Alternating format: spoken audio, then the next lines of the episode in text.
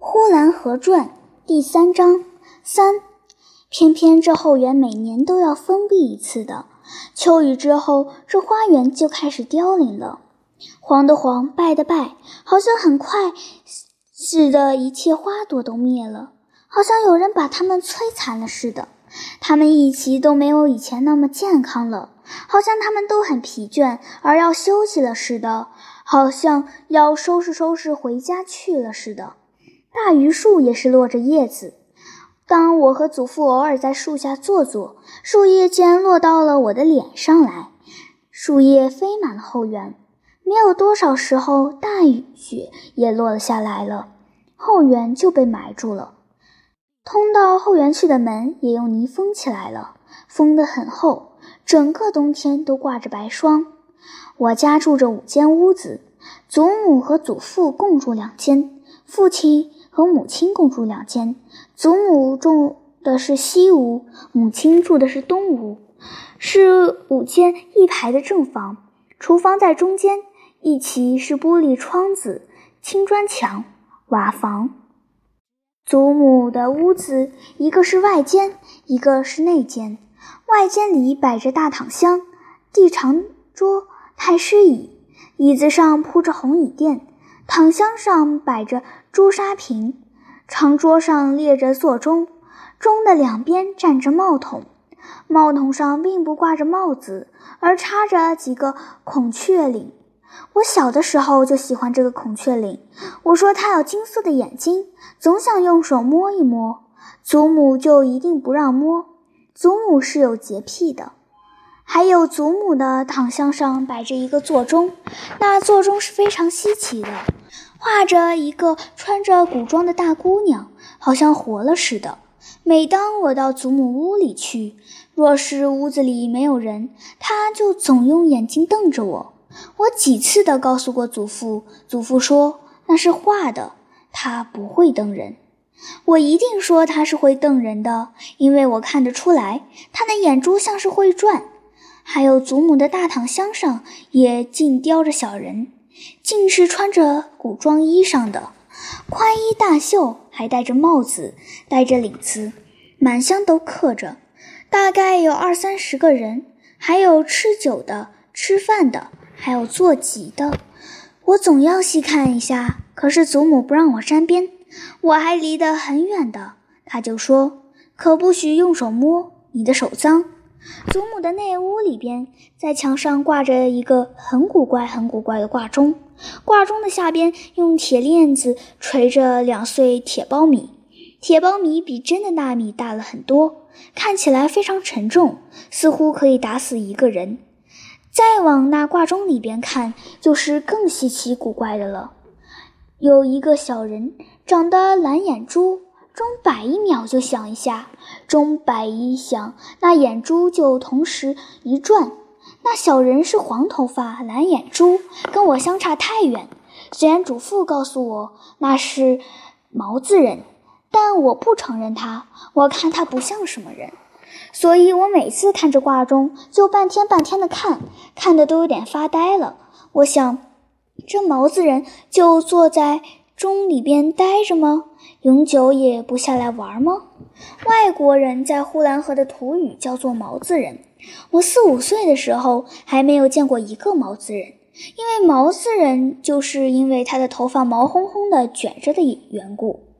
祖母的屋子里除了这些东西，还有很多别的，因为那个时候别的我都不知发生了什么趣味，所以只记住了这三五样。母亲的屋里，就连这一类的古玩意都没有了，都是些普通的描金柜，也是些帽筒、花瓶之类，没有什么好看的。我没有记住这五间房子的组织，除了四间住房、一间厨房之外，还有极小的、极黑的两个小后房，祖母一个，母亲一个。那里边装着各种各样的东西，因为是储藏室的缘故。坛子、罐子、箱子、柜子、筐子、篓子，除了自己家的东西，还有别人寄存的。那里边是黑的，要端着灯进去才能看见。那里边的耗子很多，蜘蛛网也很多，空气不大好，永久有一种扑鼻的药的气味似的。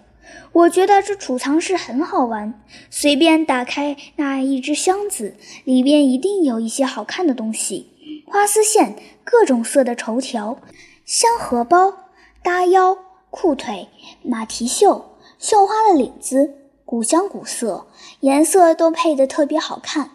箱子里边也常常有蓝翠的耳环或戒指，被我看见了，我就非要一个不可。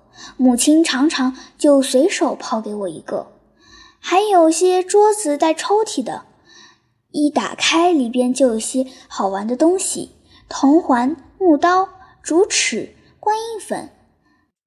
这些个都是我在别的地方没有看见过的，而这抽屉始终也不锁的，所以我常常随意的打开，开了就把样样，似乎是不加选择的搜了出去。左手拿着木头刀，右手拿着观音粉，这里砍一下，那里画一下。后来我又得到了一个小锯，用这小锯，我开始毁坏起东西来，在椅子腿上锯一锯，在炕沿上锯一锯。我自己竟把我的小木刀也锯坏了。无论吃饭和睡觉，我这些东西都在在身边。吃饭的时候，我就用这小锯锯着馒头。睡觉做起梦来还喊：“我的小锯哪里去了？”储藏室好像变成了我探险的地方了。我常常趁着母亲不在屋，我就打开门进去了。这储藏室也有一个后窗，下半天也有一点光亮，我就趁着这光亮打开了抽屉。这抽屉已经被我翻得差不多了，没有什么新鲜的了。翻了一会儿，觉得没有什么趣味，就出来了。到后来，连一块水胶、一段绳头都让我拿出来了，把五个抽屉通通拿空了。除了抽屉，还有柜子、笼子，但那个我不敢动，似乎每一样都是黑洞洞的，灰尘不知有多厚，蛛网、蛛丝也不知道有多少，似乎每一样都是黑洞洞的，灰尘不知道有多厚，蛛网、蛛丝。的不知有多少，因此我连想也不想动那东西。记得有一次，我走到这黑屋子的极远的地方去，一个发响的东西撞在我的脚上，我摸起来抱到光亮的地方一看，原来是一个小灯笼。用手指把灰尘一划，露出来的是个红玻璃的。我在一两岁的时候，大概我是见过灯笼的。可是长到四五岁，反而不认识了。我不知道这个是什么，我跑着去问祖父去了。祖父给我擦干净了，里边点上个洋蜡烛。于是我就喜欢的打着灯笼满屋子跑，跑了好几天，直到把这灯笼打碎了才算完了。我在黑屋子里边又碰到了一块木头，这块木头是上边刻着花的，用手一摸很不光滑。我拿出用小锯锯着，祖父看见了，说：“这是印贴子的贴板。”我不知道什么叫贴子。祖父刷上一片墨，刷一张给我看。我只看见印出来几个小人，还有一堆乱七八糟的花，还有字。祖父说：“咱们家开烧锅的时候发贴子就是用这个印的，这是一百吊的。”咱还有五十吊的、十吊的，祖父给我印了许多，还用鬼子红给我印了些红的，还有带缨子的清朝的帽子，我也拿出来戴上。多少年前用的老大的鱼鹅令扇子，我也拿出来吹着风，扇了一些杀人出来，那是治胃病的药。母亲吃着，我也跟着吃。不久，这些八百年前的东西都被我弄出来了。有些是祖母保存着的，有些是已经出嫁了的姑母的遗物，已经在那黑洞洞的地方放了多少年了，连动都没有动过。有些个快要腐烂了，有些个生了虫子，因为那些东西早被人们忘记了，好像世界上已经没有那么一回事了。而今天忽然又来到了他们的眼前，他们受惊似的又恢复了他们的记忆。每当我拿出一件新的东西的时候，祖母看见了，祖母说：“这是多少年前的了？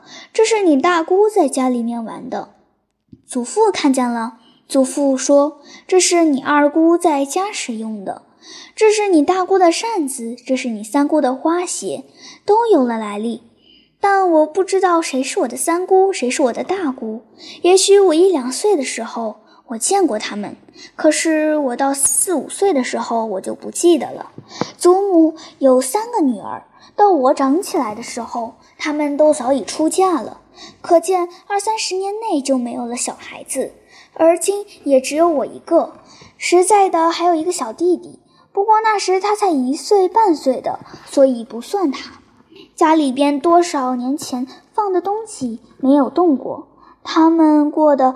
是既不向前也不回头的生活，凡是过去的都算是忘记了，未来的他们也不怎样积极的希望着，只是一天天的平板的，无怨无尤的在他们的祖先给他们准备好的口粮之中生活着。等我来了，第一给了祖父无限的欢喜；等我长大了，祖父非常的爱我，使我觉得在这世界上有了祖父就够了。还怕什么呢？虽然父亲的冷淡、母亲的恶言恶色和祖母用针刺我手指的这些事，都觉得算不了什么。何况又有后花园。后园虽然让冰雪给封了，但是又发现了这储藏室，这里边是无穷无尽的，什么都有。这里边宝藏着，都是我所想象不到的东西，使我感到这世界上的东西怎么这么多。而且样样好玩，样样新奇。比方，我得到了一包颜料，是中国的大理。看那颜料闪着金光，可是往指甲上一染，指甲就变绿了；往胳膊上一染，胳膊立刻飞来了一张树叶似的，实在是好看，也实在莫名其妙。所以心里边就暗暗的欢喜。莫非是我得到宝贝了吗？得了一块观音粉。这观音粉往门上一划，门就白了一道；往窗上划了一道，窗就白了一道。可这真有点奇怪，大概祖父写字的墨是黑墨，而这是白墨吧？得了一块圆玻璃，祖父说是显微镜，他在太阳底下一照，竟把祖父装好的一袋烟照着了。这该多么使人欢喜！什么什么都会变的。你看，它是一块废铁，说不定它就有用。比方，我捡到一块四方的铁块，上面有个小窝，祖父把榛子放在小窝里边，打着榛子给我吃。在这小窝里打，不知道比用牙咬要快了多少倍。何况祖父又老了，他的牙多半不太好。我天天从那黑屋子里往外搬着，而天天都有新的，搬出来一批。玩厌了，弄坏了，就再去搬，因此使我的祖父祖母常常慨叹。他们说这是多少年前的了，连我的第三个姑母还没有生的时候就有这东西了。